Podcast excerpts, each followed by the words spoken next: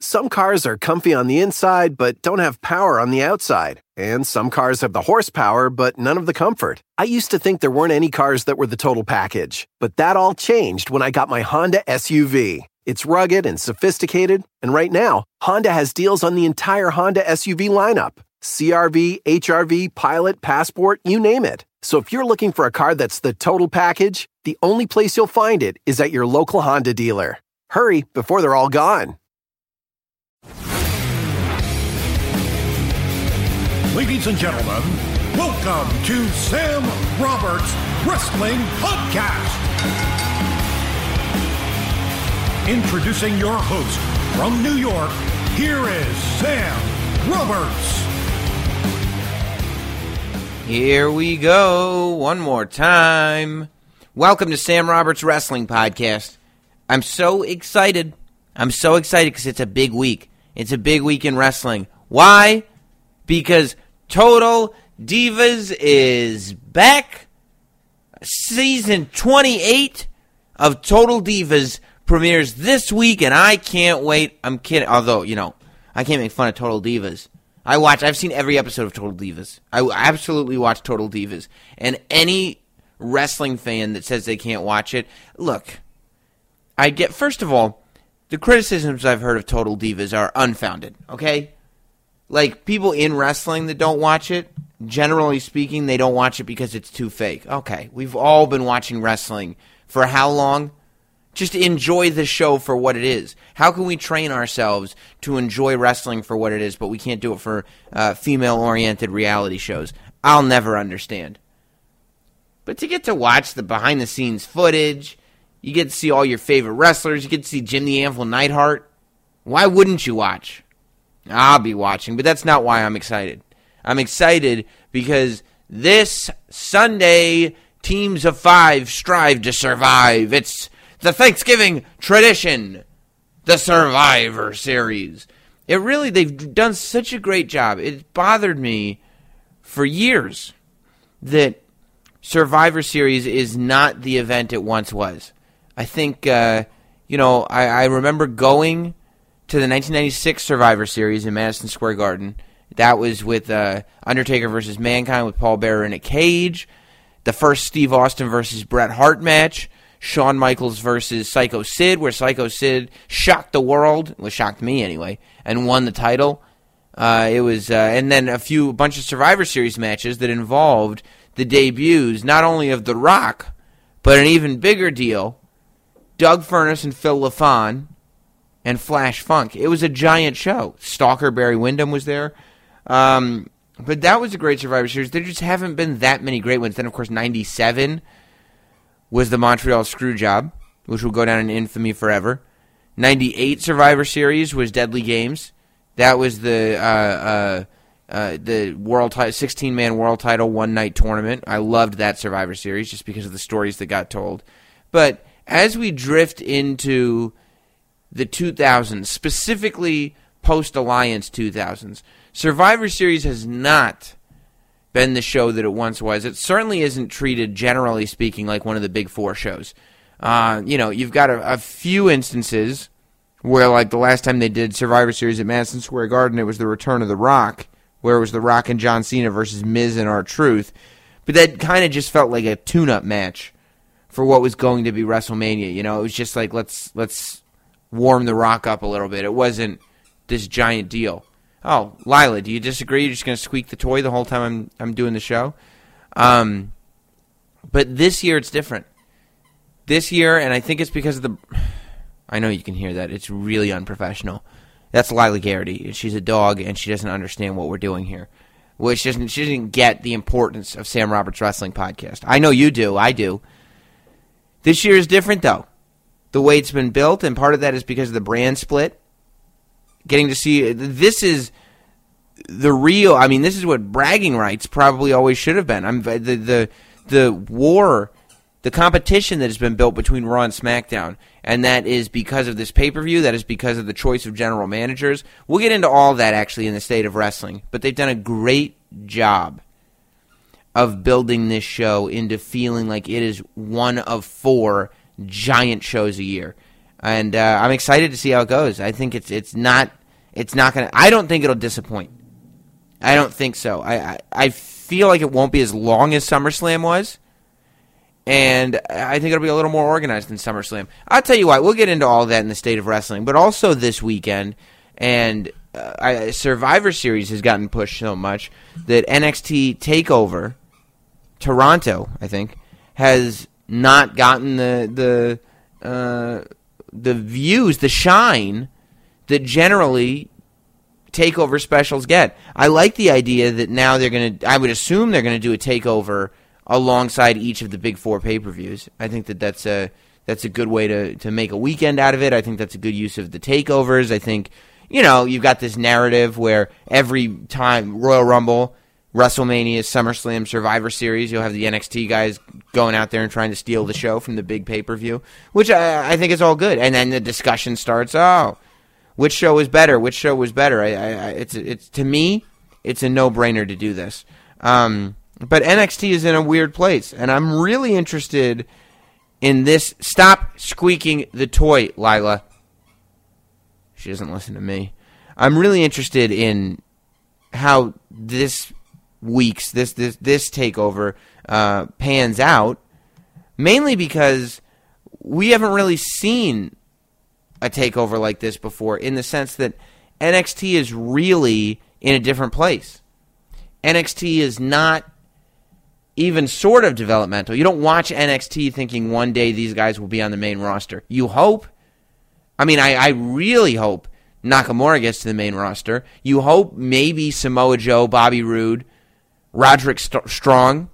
You hope these guys are going to get to the main roster, but really the only guy left in the promotion that I can think of, and I might be forgetting people, and I apologize, but Tye Dillinger is really the only person left from that class of people that were who's going to be next, who's going to be next on the main roster.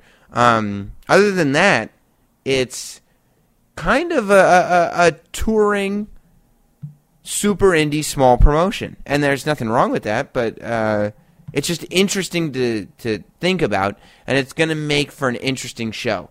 Uh, I, you know, we we could. I I figure we'll talk so much about the upcoming Survivor Series pay per view in State of Wrestling that I would dedicate our interview segment this week to the Takeover show to NXT because I'm a fan of NXT and I think it deserves to be spotlighted a little bit and I thought, who better on the NXT roster, especially at this takeover show, to talk about it than a guy who has been in the wrestling business for a long time, but I have never spoken to on the record or off the record. There are guys that I haven't had on the podcast yet that I've certainly had conversations with off the air.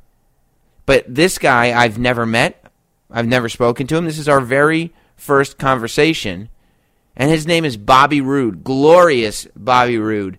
Uh, when I found out I had the opportunity to talk to him, I said, "Yes, of course, this will be perfect. This is who I want to talk to about this show because there's just there's a lot of questions that I have for him. Um, a lot of questions about transitioning from TNA to NXT, uh, where NXT is at right now, uh, going into Takeover. Tye Dillinger, of course, a topic of conversation. Uh, James Storm, what to make of James Storm? So much to talk about. So earlier this week, uh, I sat down and got a chance to talk to Bobby Roode about Takeover that is coming up this weekend. And that, ladies and gentlemen, is the interview that makes this week's Sam Roberts Wrestling Podcast interview. Uh, instead of the normal interview production, I thought it only right that we go with this.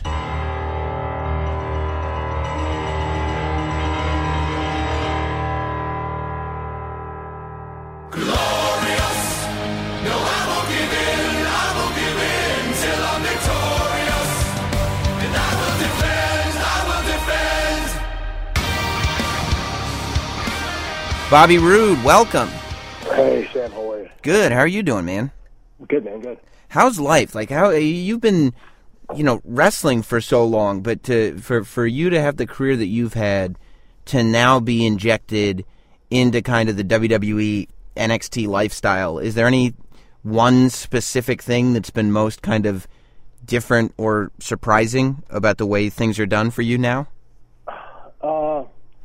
It's just been uh, it's been an incredible experience, been a glorious experience, uh, if I might add. I mean, it just uh, it's just a different animal, the WWE, and and you know you hear things prior, of course, coming to the company, you know whether it's negative, whether it's positive, depending on who it's coming from. You know, you really, I think for me, it was one of those things that you had to personally experience it and and, and kind of see it for yourself. And I can honestly say from the time I walked through the doors uh, at WrestleMania in Dallas when I flew down there for my first time and kind of met with some people and talked.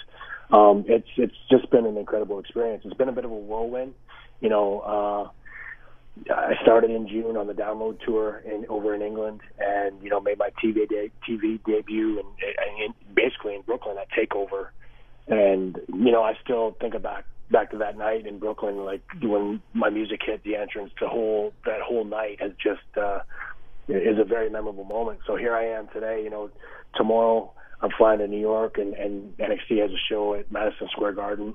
You know, the next night we go to Boston, and then I fly home to Toronto, and then of course NXT Toronto, NXT Takeover Toronto is Saturday night, and um, you know, it's just a very exciting time. It's just been a, it's been a great experience. Is there any part of you that feels like? Uh you wish you had done this sooner? Like, oh, if I'd known that this was going on over here, or do you think that you needed to be where you're at right now to really benefit from this? I think that everything in life, not just in sports entertainment, happens for a reason. So, um, you know, I had a great career before WWE. I really did, and, and very fortunate for the opportunities that I had and the guys that I was able to work with um, and really got a chance to go out and, and do what I love to do and make a name for myself, and then bring that experience to the WWE and bring it to, to bring it to NXT and kind of be TV ready, I guess you could say, and be be ready to be put in that in that position.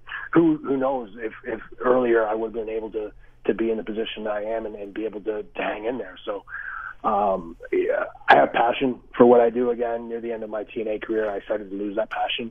Um, but the WWE has, has rejuvenated that, that to a thousand degrees. And, uh, you know, I just look forward to getting in the ring. And obviously, this weekend is such a big weekend for me personally. Absolutely. What was that like, though? I mean, was the passion gone so far? Because I, I was thinking about, like, you and Eric Young leaving TNA at the same time, and you guys were two of the people that, I mean, pretty, your entire careers had been built there. Is that a scary thing to say, you know what, this really is the moment? Like, my passion really is gone, and I know this is like maybe you and Eric more than just about anybody else. That's your home to to, yeah. to leave. Is that a scary thing? It was scary. It was it was it was a little bit nerve wracking. I mean, it's, it's obviously uh, I'm not sure if I'm a guy that loves change. Mm-hmm. You know, I was very uh, I guess you could say comfortable doing what I was doing there for a long time, and obviously the WWE is is the be all end all of sports entertainment and the opportunities that it presents for a lot of individuals is something that I got into the business for in the first place almost 20 years ago. So um, there's a lot of things on my bucket list that I want to do in my career, and the only place that I could possibly achieve those is being a part of the WWE. So it was a risk. I didn't know uh, what was going to happen when I left. I really didn't. I mean, I, I thought maybe I could go to Japan and work uh, if if it didn't work out anywhere else. I, I, like I said at the time, I just I didn't love doing what I was doing, so I didn't know where I was. I was just in a point in my life where I just had to go home and kind of sit and figure out really what I wanted to do. And thankfully, you know, uh, I had the opportunity to talk to the WWE, and they flew me down to Dallas WrestleMania weekend and got a chance to talk to some pretty important people and got a chance to meet some of the guys and just kind of take in what the WWE is all about. And immediately I just knew at that point that I needed to be a part of it all. Yeah, I mean, I was at that show in the NXT show out mm-hmm. there in, in, in Texas, and like I, I can only imagine for a, a sports entertainer or a wrestler, whatever you want to call it, watching that show, there's no way you could not want to be a part of that. That was that was Nakamura coming in. That was and it, and it was kind of like this old guard, new guard transitional show. Do you? Do you go there and what talk to some of the people in charge in Triple H and just kind of take them at their word for here's what we want to do. If Bobby Roode were here, right. this is what we would want to do with Bobby Roode. This is how we would want to use you. And and and and is that are those the conversations? No, it was basically uh, you know uh, before I got down to to to to WrestleMania weekend, I had a conversation on the phone with Triple H, and you know, obviously I've been around for a long time. I'm, Yeah. I'm not a spring I'm not a spring chicken anymore. You know, so obviously my age was a bit of a concern. He wanted to know kind of what I was looking to do and what I was looking to do when I was finishing up, and uh, you know, if I was had to hang up my boots, what would my next thing be? You know, why would you know, just all kinds of different questions. It's really kind of getting to know each other because even though we've been in the same business, we've never really had to, never really talked to each other. So we really don't know each other on a personal level. So we had a really good talk. Um, you know, and then at the end of it, you know, I basically told him like I've been around for a while and, you know, I just I just I want an opportunity, you know, basically and, and that's all I'm looking for is just bring me in, have a look at me, give me the opportunity to do what I've been doing and, and, and see what you think. And he gave me that opportunity and uh, I've been grateful for it for, because, you know, it, obviously, you know, whatever I did has, has, has, uh, has been good because, you know, here I am, you know, days away from another NXT takeover event and being in my hometown and, I can honestly, you know, NXT Takeover Brooklyn or NXT Takeover Dallas was was amazing. NXT Takeover Brooklyn was amazing, and I can uh, it, they just keep in my mind they just keep getting better and better.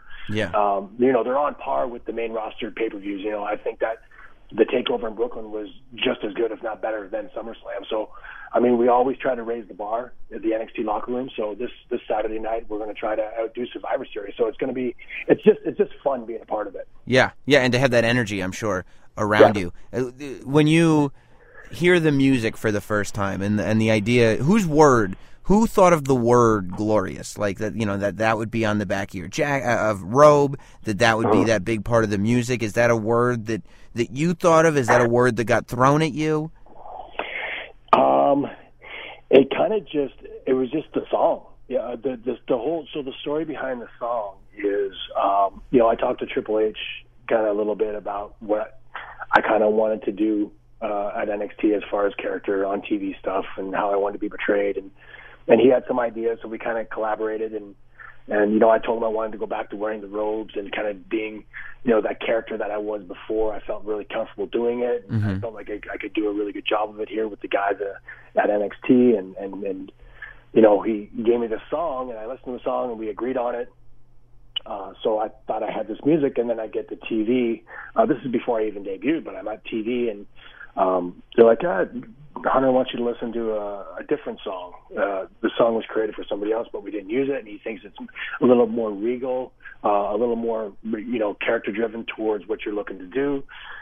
So there I am at ringside, and I put the headphones on, and this glorious song plays, and you know, it's it's like night and day compared to what I picked out like five days before this. So, you know, I'm standing there with Triple H. I'm standing there with Neil Lawi, who is uh, you know the the music guy for WWE, and I'm standing there with Michael Hayes, who is like a creative genius. And I mean, you know, the history of Michael Hayes and, and his his love for music and his character when he was when he was a sports entertainer. So there I am with these three guys, and I'm listening to the song, and I'm thinking, okay, this is totally different than what I have, but you know what? If they love it, then so do I. So gave it a whirl, and it was the best thing that I could have ever done because uh, the song was number one on iTunes uh, right after my debut in, in Brooklyn. So um, and it's still catching fire, and people love it. So Yeah, um, I had a I had a girl in in studio, Justina Valentine, freestyling over it. I saw it. I saw it. It was pretty impressive. yeah, and she didn't even know who Bobby Roode was. I just gave her a couple like uh, key words and said, "No, you got to go. You got to feel the music." You know what I Yeah. mean? It's it's all explained in the song. Right. Yeah. No, it's uh, the, It- that's just it, man. Like the the entrance kind of goes with the song, or or vice versa. I don't know. I mean, you listen to the song, and I knew when I was listening to the song. I remember being on the airplane um, on the way to to Brooklyn, and I was thinking, okay, like I got to do this song justice somehow. so.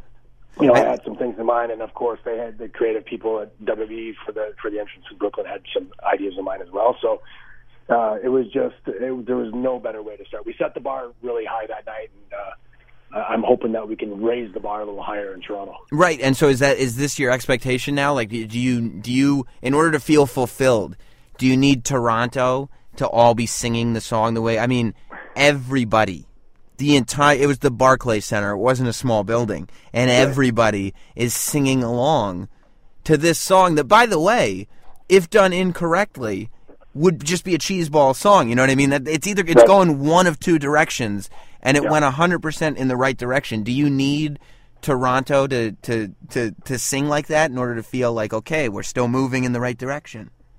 Um, well, I, I I think so. I mean, I don't know. I just I, I think that we're moving in the right direction. I mean, every every live event I've been on, um, you know, it, and I don't even know if people even, uh, you know, obviously I, I play the character that I play, and I'm in the ring with guys that people love, uh, you know, to cheer, and I'm just they sing my song and then and they they love the entrance, but I think that's all that they can. I mean, my in-ring stuff is secondary. I guess, when you think about it, like, and, but that's you know that's cool after being in, in you know in the ring for 17 years and and, and doing what I've been doing and and you know being able to add another layer to your character and and and th- that's the easy part is the right. character stuff. I mean, that song hits and the people react to it. That's what you want as a performer is a reaction. Yeah. And whether they're, they're they're booing you or whether they're cheering you or whether 15,000 people are singing your song as you walk down the aisle, that's what you that's what you live for. That's what you perform for. So um, I, I'm thinking that the Air Canada Center is going to be a little bit bigger, a little bit louder than the Barclays Center. So uh, you know, so I, I, I'm excited. Yeah, and now all you have to do is live up to it, Canada. I hope you're listening. Um, right. uh, how did how did James Storm react to you leaving? Because I feel like you know he popped up in NXT for a couple of uh, a spot or two here and there. He ends up re-signing with TNA. They end up putting you guys back together as a tag team, and then you know uh, it seemed like a month or two later. Now you're gone, and he's like, "Whoa, what did I come back for?" How did he How did he react to that? Honestly, James and I haven't talked since I left. Oh wow. Uh, you know, so we've always, you know, even when we were a, a tag team together, we've always kind of done our own thing, and I think that's what made us special at the time. Was you know, we were two different guys. We never really hung out a ton, mm-hmm. but we were able to go out there and create magic together.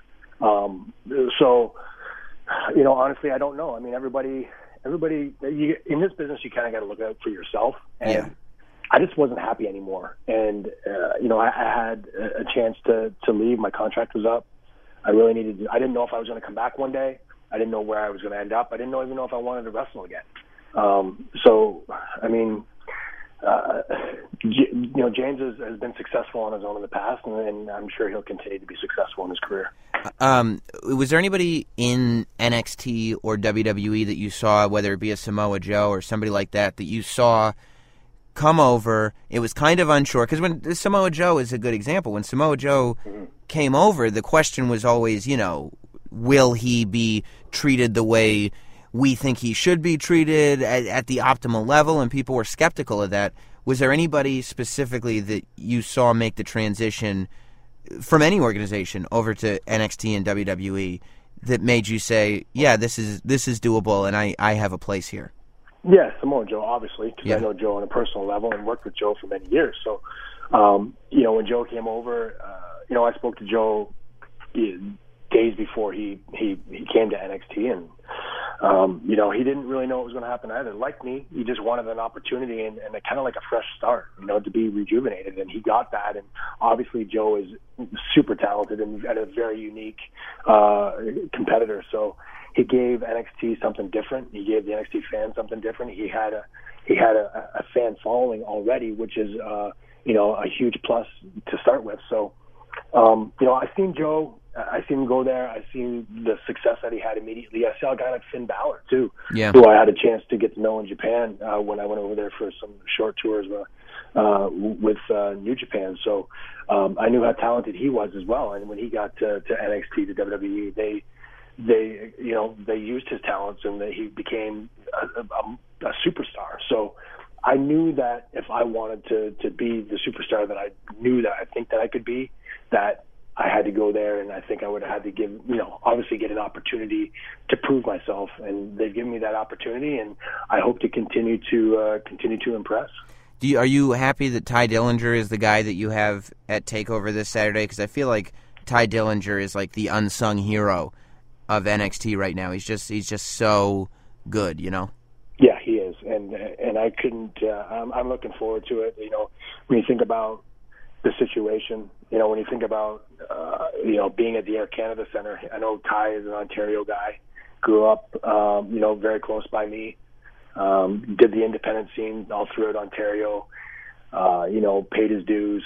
Uh, has been in NXT for a long time. Been a part of the WWE on a couple different occasions actually, and uh, you know, uh, getting his opportunity to perform in Toronto and on, on such a big stage, and to be in there with him, uh, that's the perfect ten character itself. Yeah. Whenever you're be able to get in there, like with the glorious character, the perfect ten character, the fan reactions itself, you know, taking not even thinking about Toronto, the, the fan reactions you would get anywhere in the world with those two characters. Now, place that in Toronto, in our hometown, in front of the Canadian fans, I think it's just going to be an amazing moment, and uh, you know, I'm looking forward to tearing the house down with them. Well, and and you don't you don't uh, you just do the the road shows and the pay per views and stuff like that. You're not at the performance center every day, right? Correct. Uh, is that uh, that at all different? Because that that makes it a little less, or do you prefer that? Because I guess I'm, I'm sure you must prefer it because I would imagine the other way would be more of a complete lifestyle shift then Right. yeah. Yeah, uh, it's uh, you know I kind of get the best of both worlds. I was just actually down in Orlando uh, last week. I was down there Wednesday, Thursday at the Performance Center, and then Friday, Saturday did the, the Florida live events. So um, about once a month I'll go down there, and Oh, okay. usually I'll, I'll try to surround it around the, the television tapings in Orlando. So I'll go down there and I'll spend a, a day or two at the PC and uh, you know do the TVs and, and the live events in the Florida area. If we don't have uh, out of state um, traveling shows, um, I'll stay down there and work. But uh, you know, NXT is, is a hot brand, man. It's a, it's really picking up. We're on the road all the time. December first, uh, we take off after we do TV. We go down to we go to Japan, and then we take off and we do a tour of Australia. We're gone for like two and a half weeks and come back to the states and finish up in uh, in Vegas on the 17th of December. So our schedule is getting crazy, and, and the brand itself has been taking off, and it's just really fun to be a part of it.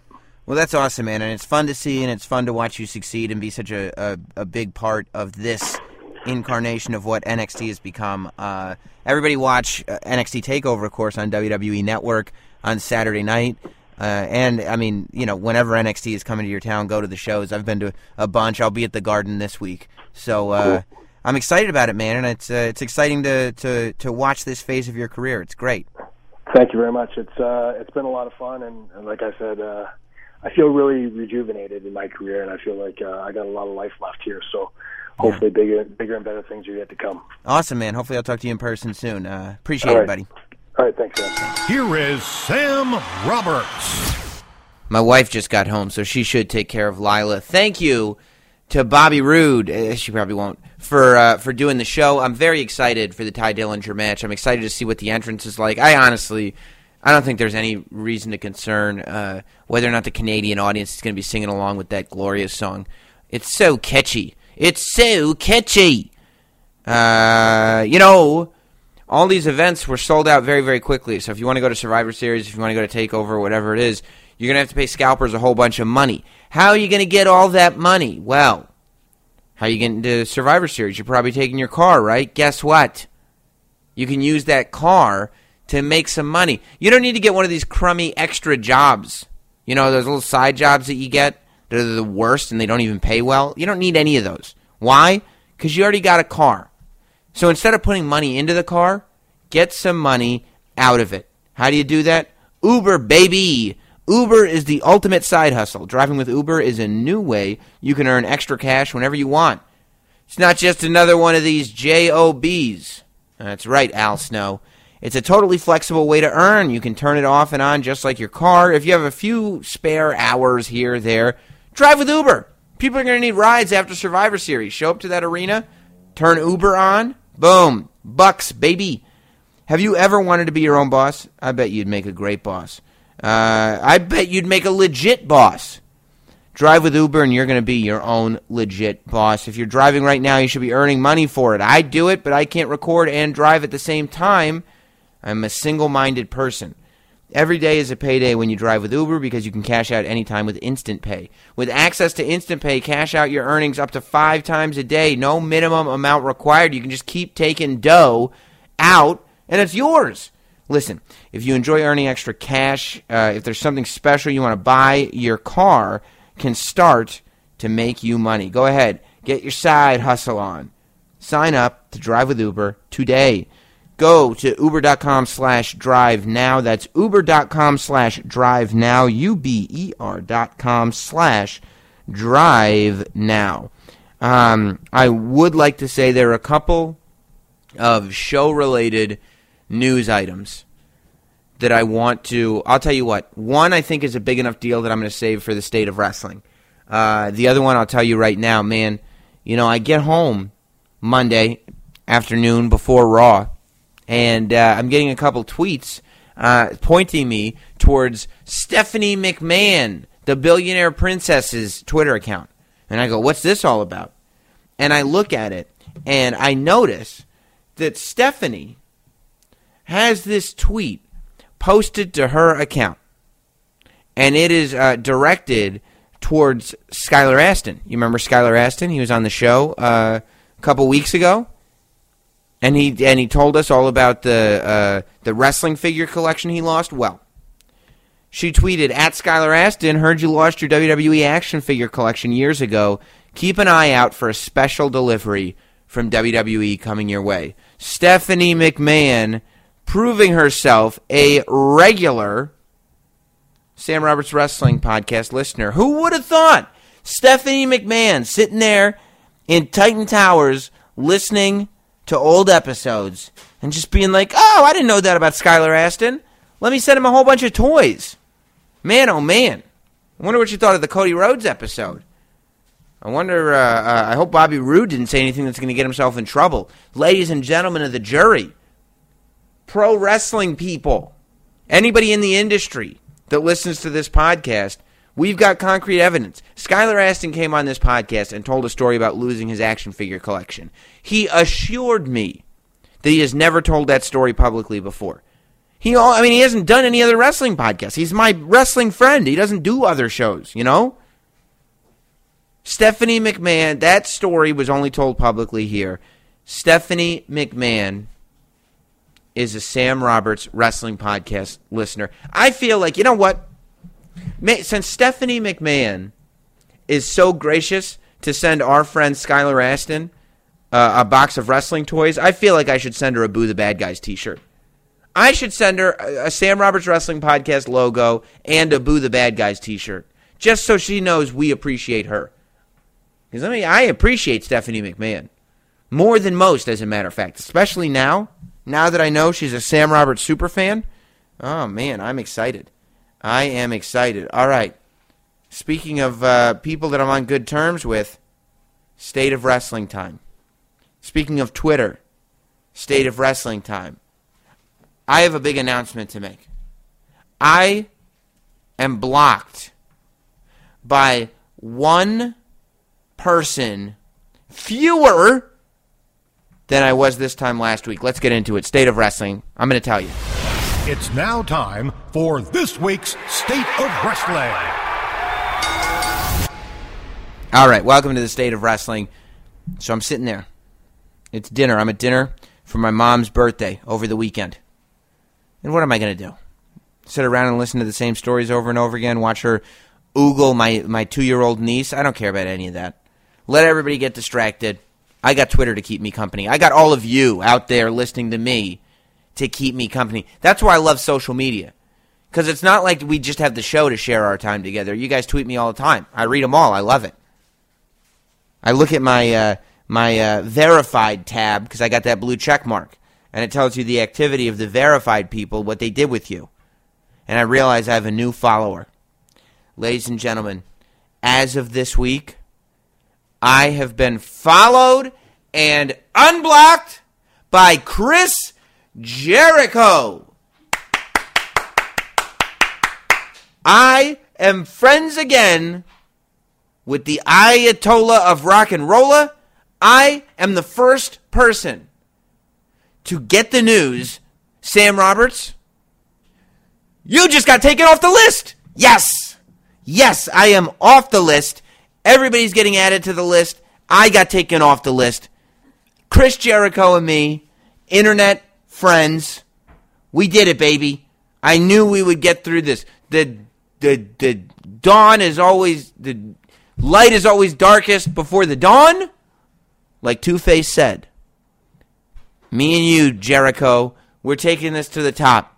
It's going to be me, Kevin Owens, and Chris Jericho, the best friend squadron for sure. I was so happy when I saw it. Because honestly, anybody who's listened to the podcast knows, like, I wanted to have beef with Chris Jericho after he blocked me. Like, I wanted to, like, you know, be bothered by him and talk about he sucks or whatever. And then this, it's just unfair. He blocks me, and then he starts doing some of the best work of his career. Thank God I'm sitting there, I'm watching Raw this week, and I'm chuckling at the scarf stuff that he was doing with Braun Strowman. I'm laughing at it. It's funny. It's so entertaining. And he wears the anchor scarf and everything, and then Kevin puts it around his neck. I'm sitting there laughing at it, and I thought to myself, thank God. Thank God. I don't have to pretend that I'm upset that he blocked me because in actuality, uh, you know, block me or not, like he he's too awesome. So I am not on the list. I don't know who is, but not me, baby. I'm so happy about it. So thank you to Chris Jericho for unblocking me, and uh, I would say that makes us uh, maybe second best friends. Kevin Owens is his best friend. I guess I'm his second best friend. I'm so excited. So I'd also like to say, speaking of friends, I feel bad for Joey Styles. Joey Styles got fired from uh, what was it, uh, uh, Evolve, I guess, over the weekend um, for making a Donald Trump joke. You know, grab her by the whatever. Um, and I feel really bad for him. Uh, he came out with a statement. So he makes this Donald Trump joke, even though uh, Gabe and the uh, people in charge of the streaming service told everybody not to make political jokes. They just don't want to get involved in it. And I understand that. You know, I mean, you could say, you know, free speech, man. You should be able to say whatever you want. But if you're a private company and you just don't want to, this is the most polarizing election since I've been alive. And I'm 33 years old. I've, it's never been this polarizing before. I could understand a company just wanting to stay away from it altogether. I get that. Uh, Joey Styles is one of the good guys. You know what I mean? He's a nice guy. He, he's just he, he loves wrestling, uh, and and and just loves being a part of it. And he's he's always treated me very very well, uh, more better than he has to. You know, that's the what I if somebody is treating me better than they really need to. If they're just going out of their way to be a good guy, then you're not going to find me saying bad things about them generally because that's the mark of a good person. I think. Um, and Joey made his, his Donald Trump joke. Uh, he, he made a, a statement. He released it saying that he was kind of stuck in this live moment he didn't expect to see coming. Uh, he said things got changed. He was there with nothing to say, and this is what came out of his mouth. And he knew that, that he had been told not to say that stuff. So he went back, he apologized, and he told them that they should fire him publicly, and that's what they decided to do. And I think that's fine. I don't I don't blame them for firing him, not because he said something, but because he said something that they specifically told him not to. It is what it is, and I think Joey Styles handled it handled it like a man. Uh, and I certainly don't think he's a, a, bad person by any stretch of the imagination. Uh, but I, I just, you know, it, it's a bummer to see it happen, and it's an even bigger bummer to see people try to jump on the bandwagon of, oh, good, well, he shouldn't have said that. Well, there's no place. Anybody that says there's no place in wrestling for anything, I'll never understand. Wrestling is like comedy. You can make anything work. And if it's done right, you can do absolutely anything. In comedy, you can make a joke about absolutely anything. As long as you do it right. If it's not funny, then yes, you're going to screw it up and you shouldn't be doing it. But you can it is possible to make literally any subject funny. There is no taboo. There is no topic that people should simply not be talking about. But in wrestling is the same thing.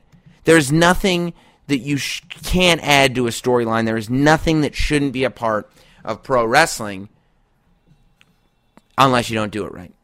So yeah, you can't make a, a generalization, but if a company says we're not doing this, like I think WWE says the same thing, we're not going to talk about Trump at all on the show.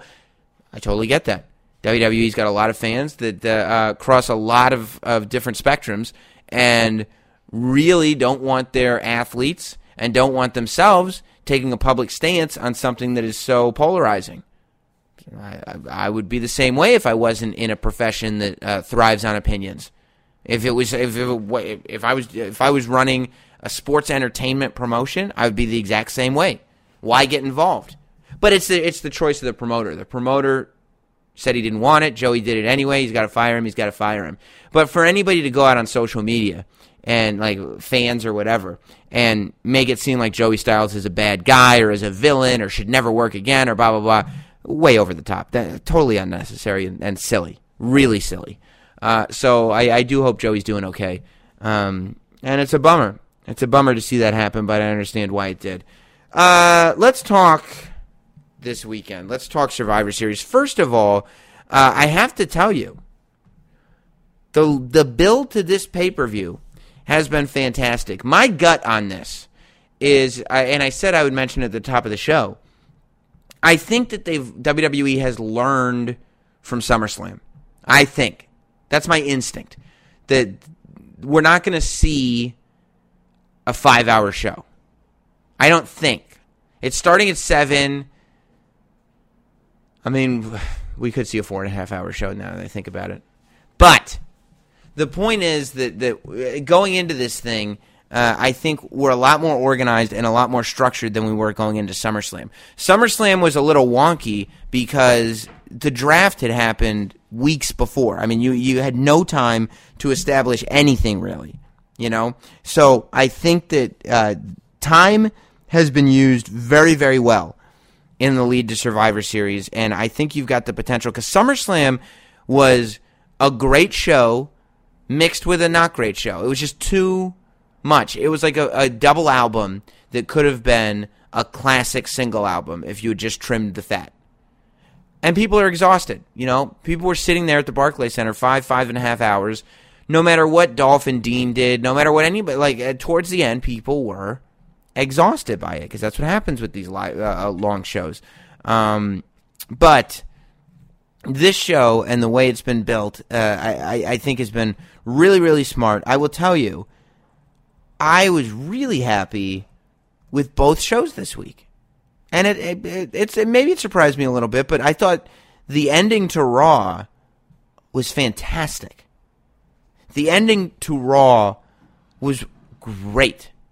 It was really well done. Uh, the SmackDown guys coming in through the crowd was perfect. Uh, they, I thought the blue T-shirts were a good touch. It felt like, like, like, like people were competing for their brands. I think that uh, given that the brands have had a few months to establish themselves, and given that you've got ultra competitive Stephanie on one side, and here's the ironic thing: uh, Raw the person who's really pushing the competitive of Raw is Stephanie McMahon.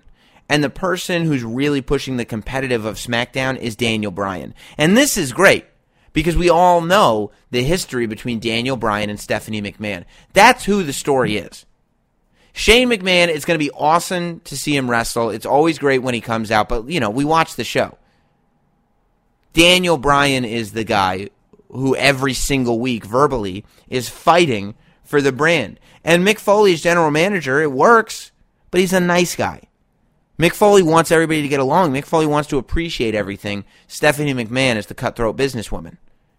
And I think she does a great job portraying that. And and and those to me are the two competitive elements. And they've added so much into creating brand loyalty toward either Raw or SmackDown. They've done a good job of not mixing and matching since the Brock Lesnar Randy Orton match, not mixing and matching the rosters, not trading and flipping back and forth. You know, Jack Swagger is like I think one of the only exceptions, uh, and, really letting the two shows establish what they are. And so I, I, I, I got I did I got I got goosebumps. I thought the uh, the Lesnar Goldberg segment, and we'll talk about that match. I thought that segment was great on Raw. That was the end of the second hour, and I thought the end of the third hour, the end of the show, uh, where where there was the Raw and the SmackDown confrontation, fantastic, fantastic with everybody in the ring and Raw dominating. I was fine with, um, but just just the, that you felt it felt real, like it felt like that we were fighting for something. It felt like a story that I actually cared about seeing. And and that's important. Uh, it, it really did. It felt like a story that I cared about seeing, and I got why it was happening. Uh, um, and then SmackDown was fantastic too. SmackDown, uh, I mean, and there's no surprise there because SmackDown is on a, a run of, to me, great shows. I fully was uh, captivated by the Dolph Ziggler Miz match to start SmackDown this week. Uh, I loved the Miz win. Everybody knows I'm a Miz fit from back in the Dizzle. Um, and I was wondering when I looked at the clock, I was like, Are, "Oh, you got to be kidding me with the squeaking." Lila's doing it again. She just gets so excited by the podcast. Um, thank you, Jess. I have to say that I was nervous a little bit. I was like, are they really going to do the Undertaker and Edge in the same segment? Like that feels like they're just blowing their load. Like they had all this lined up, but you know the the, the Booker T thing was cute. I enjoyed that. Um, but are they really going to? And and the way they did it was so effective, so effective. Mainly because it really sounded like the Undertaker was coming back. Now, here's my theory on the Undertaker. I know that I gave a theory a couple of weeks ago about The Undertaker coming out at Survivor Series and challenging Goldberg and the whole thing. I'm not sure that's going to happen at WrestleMania anymore. I could see it happening at Royal Rumble. I still am not convinced that there won't be an Undertaker Goldberg match. I don't know that it will happen at WrestleMania. Because The Undertaker, he made his statements clear that he was back. I mean, The Undertaker came out, he said he's not going to be attached to WrestleMania, and he said he's there to take souls and dig holes. Plural. Not just a soul and a hole in March. Not just going to WrestleMania for one soul and one hole. He said he was going and doing multiple souls for with multiple holes. You know? So I think that, that the Undertaker could could have a run in him. Now, I think if the Undertaker does have a run in him, and he's going to be back, it will probably be his last run. I think that if the Undertaker comes back to active competition, then he will uh, uh, lead to WrestleMania. She's squeaking again. The Undertaker will lead to WrestleMania, and that will be his last.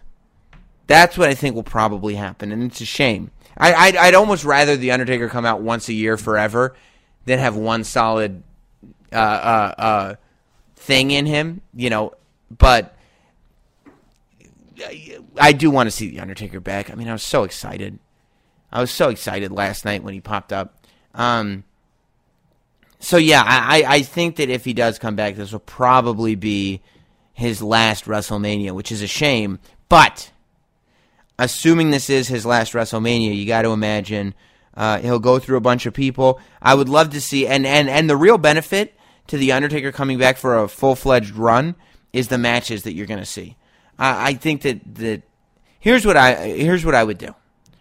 If I've got one last run out of the Undertaker, I've got.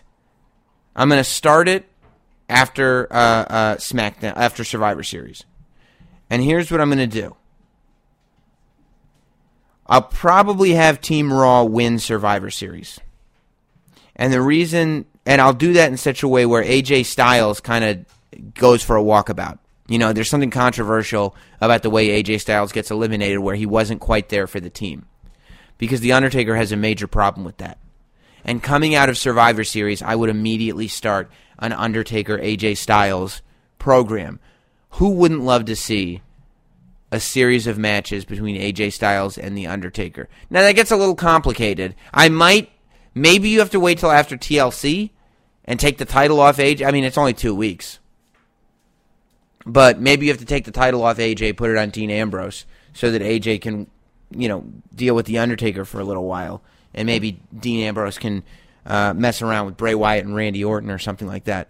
But I would immediately do an AJ Styles Undertaker feud. I mean, I just think it would be amazing. If you're going to do Undertaker Goldberg, you do it at the Rumble. It doesn't leave you any time. I think you only got TLC and then the Rumble for SmackDown.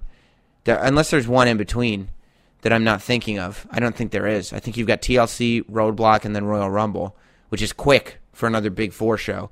But Um, I think he's got to have AJ Styles. I think he's got to have Dean Ambrose. And then you give him John Cena at WrestleMania. I think you have, and maybe, you know, yeah, that's what I think you do. I think Undertaker goes from AJ Styles to Dean Ambrose to the face that runs the place, and WrestleMania 33 is headlined by The Undertaker versus John Cena. And I I don't mind jobbing uh, uh, AJ Styles out and Dean Ambrose out to The Undertaker. You got to build this guy to be really, really strong. And The Undertaker needs to go out there and not say, I'm going to go until WrestleMania. The Undertaker needs to go out there and say, I've got a lot left in me. But if I can't beat John Cena, I'll retire. And John Cena goes into WrestleMania and obviously retires The Undertaker. I think that's the way to do it. And I think that a victory, uh, Undertaker's got his one defeat at WrestleMania, yes. But the point of this run will be to take WrestleMania away from The Undertaker, to make The Undertaker not just about WrestleMania, so that a victory against The Undertaker means just as much. I would have The Undertaker wrestle many matches between now and WrestleMania. You know, every now and then on SmackDown, all the pay per views. Undertaker cannot lose a match between now and WrestleMania. Undertaker needs to win all of his matches. Then bring in John Cena for WrestleMania then have John Cena beat The Undertaker. If that's what you're doing, if you're bringing him back for a run, if he's not just coming in for WrestleMania, then that's the best way to use The Undertaker, and then The Undertaker uh, rides off into the sunset. And I, I think it'd be a, a, remarkable show. I mean, you headline, you make that your last match Undertaker versus John Cena. Maybe you could do career versus career. Maybe I don't even know if you need to because I think I, I, people will probably figure out what's going to happen.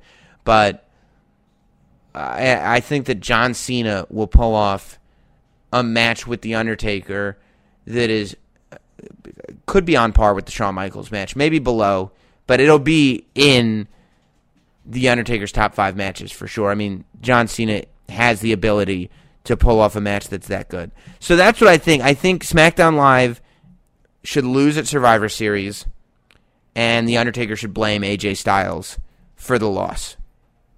I would think that's the way to do it. Uh, you could do Randy Orton. I just there's it's just an Undertaker AJ Styles feud to me is just such an attractive thing. It's a uh, just think about the match. It's just so cool. Um, I think uh, Team Raw will also win the uh, women's match. Yeah, I think that Charlotte, maybe maybe Charlotte and Sasha are the two survivors on Team Raw. I think that'd be great. And, and, and you know, you could start teasing towards a partnership between Sar- Charlotte and Sasha. But I think you take Bayley, Nia Jax, Alicia Fox, you can have them eliminated. And, uh, and then, yeah, Charlotte and Sasha eliminate Team SmackDown. I think that's the way to do it. And then Team SmackDown should win the, uh, the tag team match. Uh, I would put, you know, if it was me, I would have American Alpha as the sole surviving tag team. Eh, you know, Heath Slater and Rhino, they've got the titles, that's fine. Hype Bros, Breezango, Usos, all fine. But I think that Survivor Series could be a moment for American Alpha to really step out and really show the world something cool. And uh, them as the final survivors of that match uh, would be great. Um, you know, I think uh, I think a lot of Team Raw will probably survive. I don't think you're looking at a sole survivor in that match. Uh, SmackDown also wins the cruiserweights. That's pretty obvious since 205 Live is going to be on Tuesdays. Um, so Kalisto wins the championship. Uh, Miz keeps his title. So you've got a SmackDown win with the Miz. You've got a SmackDown win with the cruiserweights, you got a SmackDown win with the tag teams. You've got a Raw win with the women. You've got a Raw win with the men. The question on everybody's mind is what is going to happen between Brock Lesnar and Bill Goldberg. Uh, I, I think that the build up for this match has been fantastic. Uh, I think that the segment on Raw on Monday was a really great segment. Goldberg looked like he was in great shape. Uh, it felt real. It felt cool. Um, and it made me want to watch the match for sure. I'm excited to see it. And here's the thing I don't know if Goldberg, on what level Goldberg can go. He's obviously in really good shape. It's not like he hasn't been in a ring. Okay, WWE is not putting Bill Goldberg in a ring for the first time at Survivor Series. I'm sure he's in either Orlando or Stamford, and he's getting in a ring. You know, so he's so he's ready for this match. That said, even if he's not, Brock Lesnar can just throw him around for a while. You don't need to be able to pull out all the stops in a Brock Lesnar match. You just need to be an able bodied person that Brock Lesnar can put through the ringer. You know, you just need to be able to be a person that can handle the onslaught that Brock Lesnar puts out. Um, and I think that uh, that uh, Bill Goldberg can play that role. And we saw him do a jackhammer. We saw him spear. He's able to do his moves. He didn't have that many moves when he was wrestling. So I, am optimistic about the Goldberg Brock Lesnar match. It's such a headliner. Um, I, hmm, I think it will probably headline the show. I think it will probably go on last. I would love to see it not go on last. I would love to see the Team Raw men versus Team SmackDown men go on last, just because that's the match that really is going to push the the storylines further. Um, but you know, if it doesn't, I, I, I wouldn't be surprised if it doesn't, and I wouldn't be surprised to see Goldberg and Brock Lesnar go on last. And I guess I'd be fine. I, you know, it's not going to kill me to see them go on last. I would just rather. I never love when part timers go on last. It's just eh, if it's not going to further things. I think the match that goes on last should always further a storyline. Whatever ends the pay per view should lead into what happens next. And for instance, Brock Lesnar and Randy Orton being the last match at SummerSlam, I get why you would do it. But when you turn on TV on Monday or Tuesday, that's not really being furthered. So that to me is is that that that's a sticking point to me, and it's it's more of a pet peeve than anything else. But for the sake of the show, I would fully understand why that match would go on last, and and and if it does, that's fine. Uh, so it's looking good, and Mick Foley was right about uh, there being something special in the air for Survivor Series. I loved. I and as uh, I'm sure it's not going to surprise you guys because you guys know what a big SmackDown uh, uh, talking Smack fan I am. I thought State of the WWE Universe was great. Uh, obviously, they borrowed the title from my podcast. Again, Stephanie McMahon being a huge fan, I she can use anything that I do on my podcast anytime she wants. She's an amazing woman. Uh, but I I loved it because and and you know the debate rages on whether it was real, why do people think it's real? It was obviously scripted to seem real and blah blah blah. There's no reason to have a conversation about whether or not something is real or fake in wrestling. Like we all watch together, it's a show. Nobody's sitting there going like why are you saying Glenn on The Walking Dead is dead? He's not dead. He's an actor. I saw him in another project. Like nobody talks like that. When you watch Talking Dead with Chris Hardwick, you're not sitting there going like, Glenn's not dead. He's got a movie coming out this spring. You're talking about the characters and you're talking about the show and you're talking about how the show makes you feel. And at the end of the day, the tension that was going on during the state of the WWE universe uh, between Mick and Stephanie and Shane and uh, Daniel Bryan felt real. The tension felt real. I think Daniel Bryan does uh, uh, go off the cuff quite a bit. You know, I think he likes to argue. I think he likes to, to, to fight a little bit, and I like. that. I'm entertained by that. You know, it's a man after my own heart, um, and I think he's a tough guy to argue with. And and in that respect, you know, I think it's. I I, I don't think it's it's it's scripted. I don't think they're sitting there going, okay, and this is when you take a shot at Mick and tell him he quit and went to TNA. Like, I have a tough time believing that that was written in a script by somebody. Maybe it was, and if it was, great, awesome. Because I watched that and it was awkward and tension filled and felt real. And at the end of the day, it made me want to watch the show more because it felt like you're fighting for something that's real. That's what it's all about. It allows you to suspend disbelief because in an age where a wrestler will come to the ring and he will be booed for the creative that is going behind his character. He'll be booed. The writers are the ones getting booed. You know, wrestling fans are this era of wrestling fans are booing behind the scenes decisions, not the actual storytelling that's going on in front of them. So, what do we do to suspend disbelief? What do we do to create tension? We make it feel real and uncomfortable. We make it seem like the fourth wall is being broken. We make it seem like Daniel Bryan really does have a problem with the Miz, really does have a problem with the things Mick Foley said, really like all this stuff. And we give this feeling where if you're watching this, you think to yourself, man, I know they're all friends, but that's probably uncomfortable right now. That's all you can do. That's all you can do as a show in in, a, in an era where fans are so aware of what goes into it is okay, all right. You know, if all we're going to do is talk about the real, you know, behind the scenes stuff, let's make it seem like the behind the scenes is uncomfortable. And maybe it is, right? How are we going to make it seem like the behind the scenes is uncomfortable? Well, we can, let's make it uncomfortable. And I'm all for it, man. I love it. I love that stuff. I say make everything in life uncomfortable. Let's do it. Let's mix it up. That's how people stay honest. Um, so, so I thought that was great. Um, that's the same reason I love talking smack every week because it comes across as real. It feels real. feels as real as uh, as that chipped tooth that Nikki Bella got. Man, I'll never understand any disrespect for Nikki Bella. She she uh, puts it out there. She got kicked in the face, had her tooth knocked out of her mouth, and she comes on talking smack, smiling like the most beautiful version of Cactus Jack you've ever seen. Smiling about it. There's no like, oh my god, I can't believe I tapped this head.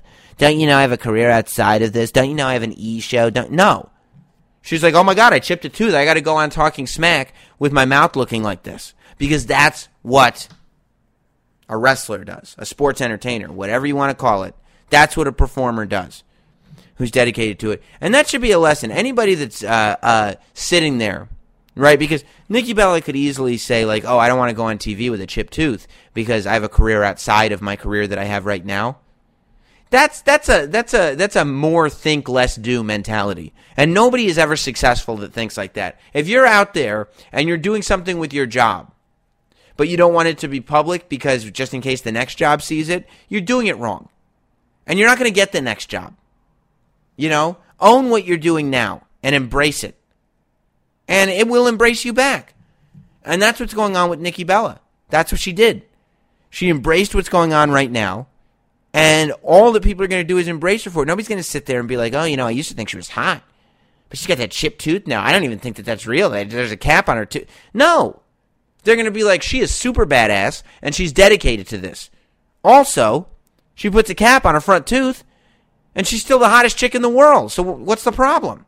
You know, I had a, a, lot of admiration for it. I thought it was great. I thought she did a great job, and uh, I'm looking forward to seeing what she does at Survivor Series. I'm imagining that there is going to be some chicanery at Survivor Series. My my dream scenario of well, I guess she could still do it. Natty was on my show uh, this week on Jim Norton and Sam Roberts, and I told her my dream scenario, and she laughed. But my dream scenario, she didn't tell me what was going to happen at Survivor Series, but my dream scenario of of Natalya playing the the Tonya Harding spoiler of this women's Survivor Series team is still still something that I want to see happen. Um, and I think it's genius, uh, if I do say so myself. So we'll see. We'll see what happens at Survivor Series. Don't forget to follow along on Twitter, Instagram, Facebook, YouTube, not Sam. You can also follow Jim and Sam Show on YouTube, youtube.com slash Jim and Sam Show, where we will be posting uh, our interview with Natalya. And you're not going to want to miss that. There's all kinds of wrestling stuff there. There's also all the stuff we do on the show. Uh, interview with Joe Buck, interview with Billy Bob Thornton, all stuff literally going up every day, as well as on the YouTube channel, Not Sam. So check out both channels, and we'll see you next week in a post Survivor Series world. By the way, I'm I'm bummed because I'm literally as I'm recording this, I'm gonna hit stop. I'm gonna get in the car and I'm headed directly to an NXT show here in New York. They're running an NXT house show at the theater in Madison Square Garden, and I'm bummed that it didn't happen yesterday. I'd love to give you a full report on it, but I'm gonna go. I haven't gone to it yet. I'm going to it right now. So uh, uh, tweet me and remind me if you want to hear my thoughts on it next week, uh, and I'll share that with you as well as my thoughts on Survivor Series. We'll have a great guest. You're gonna love next week's show almost as much as you love this week's show. And before I go, before I go, don't forget to get your side hustle on. Sign up to drive with Uber and earn extra cash whenever you want. It's totally flexible. You're your own boss and you can cash out up to five times a day with no minimum amount required. Sign up today at uber.com slash drive now. That's U-B-E-R dot com slash drive now. All right, goodbye for real this time. Thanks for listening. Follow at Not Sam on Twitter, Instagram, Facebook, and YouTube. And subscribe for free to listen every week to Sam Roberts Wrestling Podcast.